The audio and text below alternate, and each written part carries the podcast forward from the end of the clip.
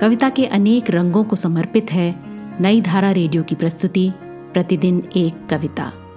कीजिए अपने हर दिन की शुरुआत एक कविता के साथ।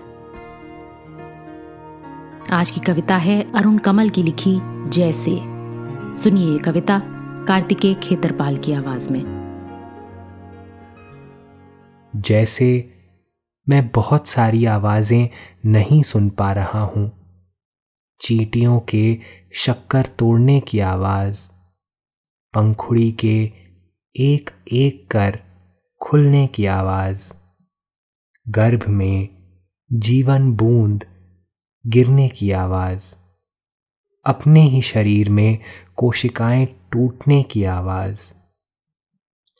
इस तेज, बहुत तेज चलती पृथ्वी के अंधड़ में जैसे मैं बहुत सारी आवाज़ें नहीं सुन रहा हूँ, वैसे ही तो होंगे वे लोग भी, जो सुन नहीं पाते गोली चलने की आवाज़ ताबड़तोड़।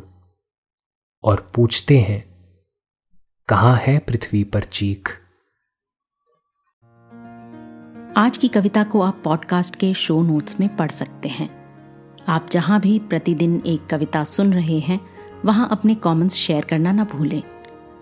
अगर आप चाहते हैं कि नई धारा रेडियो की ये प्रस्तुति हर सुबह आपके व्हाट्सएप पर आ जाए तो हमें इस नंबर पर मैसेज भेजें। Seven four two eight seven seven five three seven six कल एक और कविता के साथ फिर मिलेंगे।